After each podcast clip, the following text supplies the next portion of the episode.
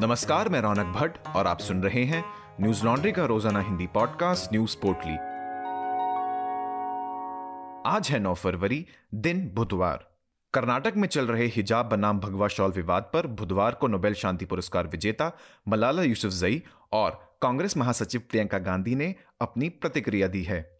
मलाला ने कहा कि हिजाब में लड़कियों को स्कूल जाने से रोकना बयाव है। मलाला ने ट्वीट किया कि कॉलेज में हमें पढ़ाई और हिजाब के बीच किसी एक का चयन करने के लिए मजबूर किया जा रहा है। हिजाब में लड़कियों को स्कूल जाने से मना करना भयावह है। कम या ज़्यादा पहनने के लिए महिलाओं के प्रति एक नज़रिया बन रहा है।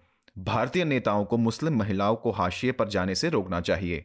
वहीं प्रियंका गांधी ने ट्वीट किया कि वे चाहे बिकनी हो, घूंघट हो, जीन्स हो या फिर हिजाब, ये एक औरत का अधिकार है कि वो खुद तय करे कि वो क्या पहनना चाहती है। इस अधिकार की गारंटी भारतीय संविधान द्वारा दी गई है। महिलाओं को प्रताड़ित करना बंद करो।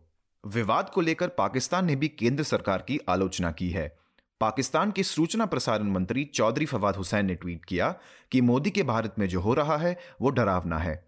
भारतीय समाज अस्थिर नेतृत्व में तेज़ी से नीचे आ रहा है। हिजाब पहनना एक व्यक्तिगत पसंद है, ठीक वैसे ही जैसे किसी भी दूसरी ड्रेस पहनने के लिए लोग स्वतंत्र हैं। दूसरी ओर विवाद को लेकर विश्व हिंदू परिषद ने कहा कि हिजाब की आड़ में जिहादी और उनके पौरोकार अराजकता से बाज आए। विश्व हिंदू परिषद के राष्ट्र प्रवक्ता विनोद बंसल की ओर से जारी किए गए बयान में कहा गया कि कर्नाटक के उड़ुपी से शुरू हुआ विवाद दरअसल हिजाब की आड़ में जिहादी अराजकता फैलाने का षड्यंत्र है। बयान में आगे कहा गया कि जितनी तेज़ी से संपूर्ण विश्व के इस्लामिक जगत और टोलकी गैंग ने इस पर प्रतिक्रिया जताई है, उससे साफ़ प्रकट होता है कि वह भारत में अराजकता फैलाने का कोई भी अवसर छोड़ना नहीं चाहते। कर्नाटक सरकार की सजगता और हिंदू समाज की सक्रियता के कारण वो सफल नहीं हो पाएँगे। बता दें कि बीते दिन उडुपी के प्री यूनिवर्सिटी गवर्नमेंट कॉलेज में हिजाब पहनकर आई छात्राओं को क्लास में हिजाब उतारकर प्रवेश करने के लिए कहा गया था, जिस अपील को छात्राओं ने खारिज कर दिया था। विवाद तब और बढ़ गया जब उडुपी ज़िले के कॉलेज में लड़कियों को हिजाब के विरोध में छात्र भगवा शॉल पहनकर आने लगे। इसके बाद लड़कियों ने भी भगवा शॉल पहनकर कॉलेज में घुसने की कोशिश की थी। मनोहर लाल खट्टर की सरकार ने मंगलवार को गैर कानूनी धर्मांतरण रोकथाम विधायक 2022 के मसौदे को मंजूरी दे दी। इसका उद्देश्य गलत बयानी, बल, अनुचित प्रभाव, ज़बरदस्ती, प्रलोभन या धोखे से शादी के लिए प्रभावित होने वाले धार्मिक रूपांतरों को रोकना है। इस बिल को अब विधानसभा में पेश किया जाएगा। मसौदा विधेयक के उद्देश्य में बताया गया है कि संविधान प्रत्येक व्यक्ति को अपने धर्म को मानने, आचरण करने और प्रचार करने का मौलिक अधिकार प्रदान करता है।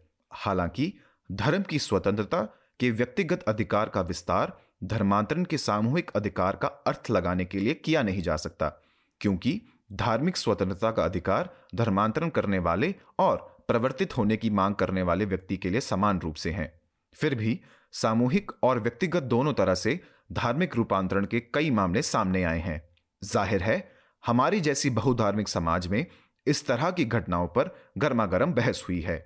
विधेयक में आगे कहा गया कि अन्य धर्मों के कमज़ोर वर्गों को प्रवर्तित करने के लिए एक छिपे हुए एजेंडे के साथ सामाजिक संगठनों की भी उपस्थिति है। बोले भाले लोगों को प्रलोभन देकर या अनुचित प्रभाव में उनका धर्मांतरण कर दिया गया है। कुछ को परिवर्तित होने के लिए मजबूर किया गया है, इसलिए यह बिल धर्मांतरण को रोकने का प्रयास करता है। अवैसक, महिलाओं, अनुसूचित जातियों और अनुसूचित जनजातियों के संबंध में धर्मांतरण के लिए दंड का प्रावधान रखा गया है। हिंदुस्तान टाइम्स की खबर के मुताबिक एक सरकारी प्रवक्ता ने बताया कि एक धर्म से दूसरे धर्म में धर्मांतरण करने वाले प्रत्येक व्यक्ति को एक घोषणा पत्र प्रस्तुत करना होगा। इसमें बताना होगा कि धर्मांतरण गलत बयानी, बल प्रयोग, धमकी, अनुचित प्रभाव, ज़बरदस्ती, प्रलोभन या किसी कपटपूर्ण तरीके से या शादी के कारण नहीं हुआ है। देश भर में कोरोना के इकहत्तर हज़ार तीन सौ छप्पन नए मामले सामने आए हैं और एक हज़ार दो सौ सत्रह लोगों की मौत हो गई। इसी के साथ कोरोना के कुल मामले बढ़कर चार करोड़ चौबीस लाख दस हज़ार नौ सौ छिहत्तर हो गए हैं।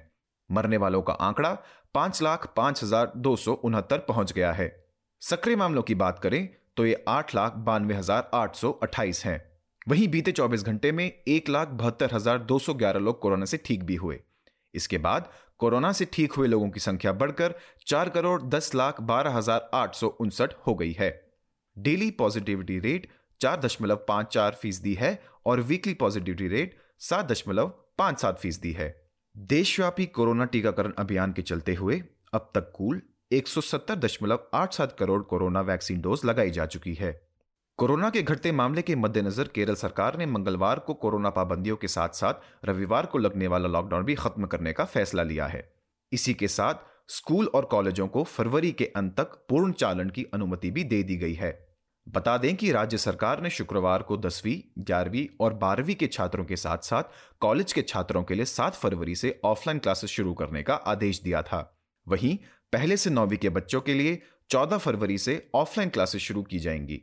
वर्तमान में 50 फ़ीसदी उपस्थिति के साथ कक्षाएँ संचालित की जा रही हैं। शिवसेना के सदस्य प्रताप राव जाधव की अध्यक्षता वाली ग्रामीण विकास की एक स्थायी समिति ने कोरोना महामारी के कारण बदलते समय और उभरती चुनौतियों को ध्यान में रखते हुए महात्मा गांधी राष्ट्रीय ग्रामीण रोज़गार गारंटी योजना, यानी मनरेगा को पूर्ण सुधार का सुझाव दिया है समिति ने अपने विश्लेषण में सुझाव दिया है कि गारंटीकृत कार्य दिवसों को बढ़ाकर 100 से 150 कर दिया जाए इसी के साथ वेतन को बढ़ाया जाए और जॉब कार्ड धारकों को सभी बुनियादी स्वास्थ्य सुविधाएँ मुफ़्त दी जाएँ।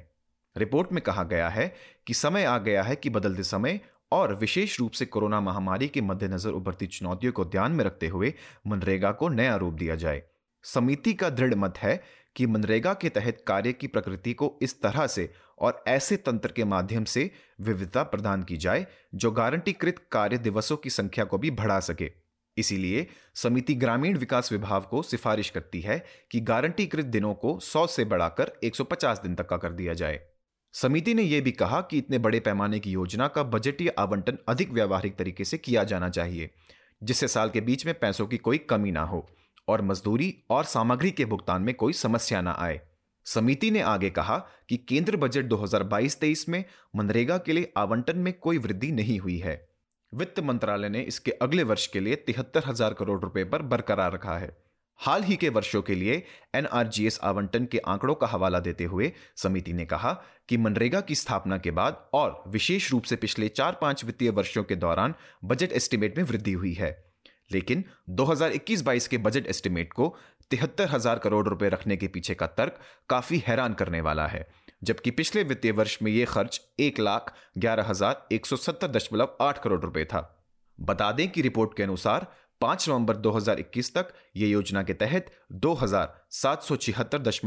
करोड़ रुपए की देनदारियाँ हैं समिति का कहना है कि इतने लंबे देनदारियों के लिए कोई कारण पर्याप्त नहीं है इसलिए समिति ग्रामीण विकास विभाग से मांग करती है कि जितना जल्द हो सके वेतन देनदारियों को दूर करने के लिए संभव उपाय करे जाएँ। रशिया के यूक्रेन के साथ बढ़ते तनाव के मद्देनजर यूरोपीय सेंट्रल बैंक संभावित रूसी प्रायोजित साइबर हमले के लिए बैंकों को तैयार कर रहा है। रॉयटर्स की खबर के मुताबिक, रूस और यूक्रेन के बीच गतिरोध ने यूरोप के राजनीतिक और व्यापारिक नेताओं को झरझोर कर रख दिया है, जो ऐसे आक्रमण से डरते हैं जिससे पूरे क्षेत्र को नुकसान पहुंचेगा। खबर के मुताबिक ईसीबी ने जब बैंकों से उनके बचाव के बारे में सवाल किए तो लोगों ने बताया कि फ्रांस के पूर्व मंत्री क्रिस्टिन लेगार्ड के नेतृत्व में यूरोपीय सेंट्रल बैंक रूस की ओर से शुरू किए गए साइबर हमले के खतरे के लिए सतर्क है। उन्होंने बताया कि नियामक पहले सामान्य घोटाले पर केंद्रित था, जो महामारी के दौरान उत्पन्न हुए थे। लेकिन यूक्रेन संकट ने अपना ध्यान रूस की ओर से शुरू किए गए साइबर हमले पर स्थानांतरित कर दिया है। थॉमसन रॉयटर्स की रेगुलेटरी इंटेलिजेंस के अनुसार New York department of financial services ने जनवरी के अंत में वित्तीय स्थानों के अलर्ट जारी कर दिए थे, जिसमें रूस की ओर से यूक्रेन पर हमला करने और अमरीकी प्रतिबंधी को ट्रिगर करने पर जवाबी साइबर हमले की चेतावनी दी गई थी। बता दें कि इस साल की शुरुआत में यूक्रेन की कई वेबसाइट साइबर हमले की चपेट में आ गई थी। यूक्रेन की राज्य सुरक्षा सेवा एसबीओ ने कहा था कि हमला रूसी खुफिया सेवाओं से जुड़े हैकर की ओर से किया गया है। वहीं इस सब के बाद रूसी अधिकारियों का कहना है कि पश्चिम रूसोफोबिया की चपेट में आ गया है। उसे उन्नीस सौ इक्यानवे में सोवियत संघ के पतन और नाटो सैन्य गठबंधन की पूर्व की ओर विस्तार करने के बाद मॉस्को को व्याख्यान देने का कोई अधिकार नहीं है। न्यूज़ लॉन्ड्री 100 प्रतिशत विज्ञापन मुक्त प्लेटफॉर्म है, जिसका मतलब है कि हम किसी भी सरकार या कॉपरेट से विज्ञापन नहीं लेते हैं। हम आपके समर्थन से चलते हैं। हम ऐसे ही स्वतंत्र होकर काम कर सके, इसके लिए न्यूज़ लॉन्ड्री को सपोर्ट करते रहिए। गोवा, मणिपुर, पंजाब, उत्तराखंड और उत्तर प्रदेश विधानसभा चुनावों से जुड़ी खबरें आप तक पहुँचाने के लिए हमारी टीम ग्राउंड पर है। हमारे assembly elections 2022 NL Sena project को सपोर्ट कीजिए ताकि हम स्वतंत्र होकर जनहित की खबरें आप तक ला सकें। हमारे एनएल प्रोजेक्ट को सपोर्ट करने के लिए आज ही हमारी website Hindi dot newslaundry dot com पर जाएँ और गर्व से कहें, मेरे खर्च पर आज़ाद है खबरें। एक और सूचना न्यूज़ लॉन्ड्री ने आज़ाद पत्रकारिता के 10 साल पूरे कर लिए हैं। एक दशक पूरा होने का जश्न मनाने के लिए हमारे आर्टिस्ट मंजुल और अनीश दौला गुप्पू की कलाकृतियों के सीमित संस्करण कमीशन किए हैं, जो 13 फरवरी को नीलामी के लिए उपलब्ध रहेंगे। अधिक जानकारी के लिए लॉग ऑन करें www.newslaundry.com slash decadal dash art dash option पर। इसी के साथ आज की न्यूज़ पोर्टली में बस इतना ही। आपका दिन शुभ हो। नमस्कार। न्यूज़ लॉन्ड्री के सभी पॉडकास्ट ट्विटर आई और दूसरे पॉडकास्ट प्लेटफॉर्म पे उपलब्ध हैं। खबरों को विज्ञापन के दबाव से आज़ाद रखें। न्यूज़ लॉन्ड्री को सब्सक्राइब करें।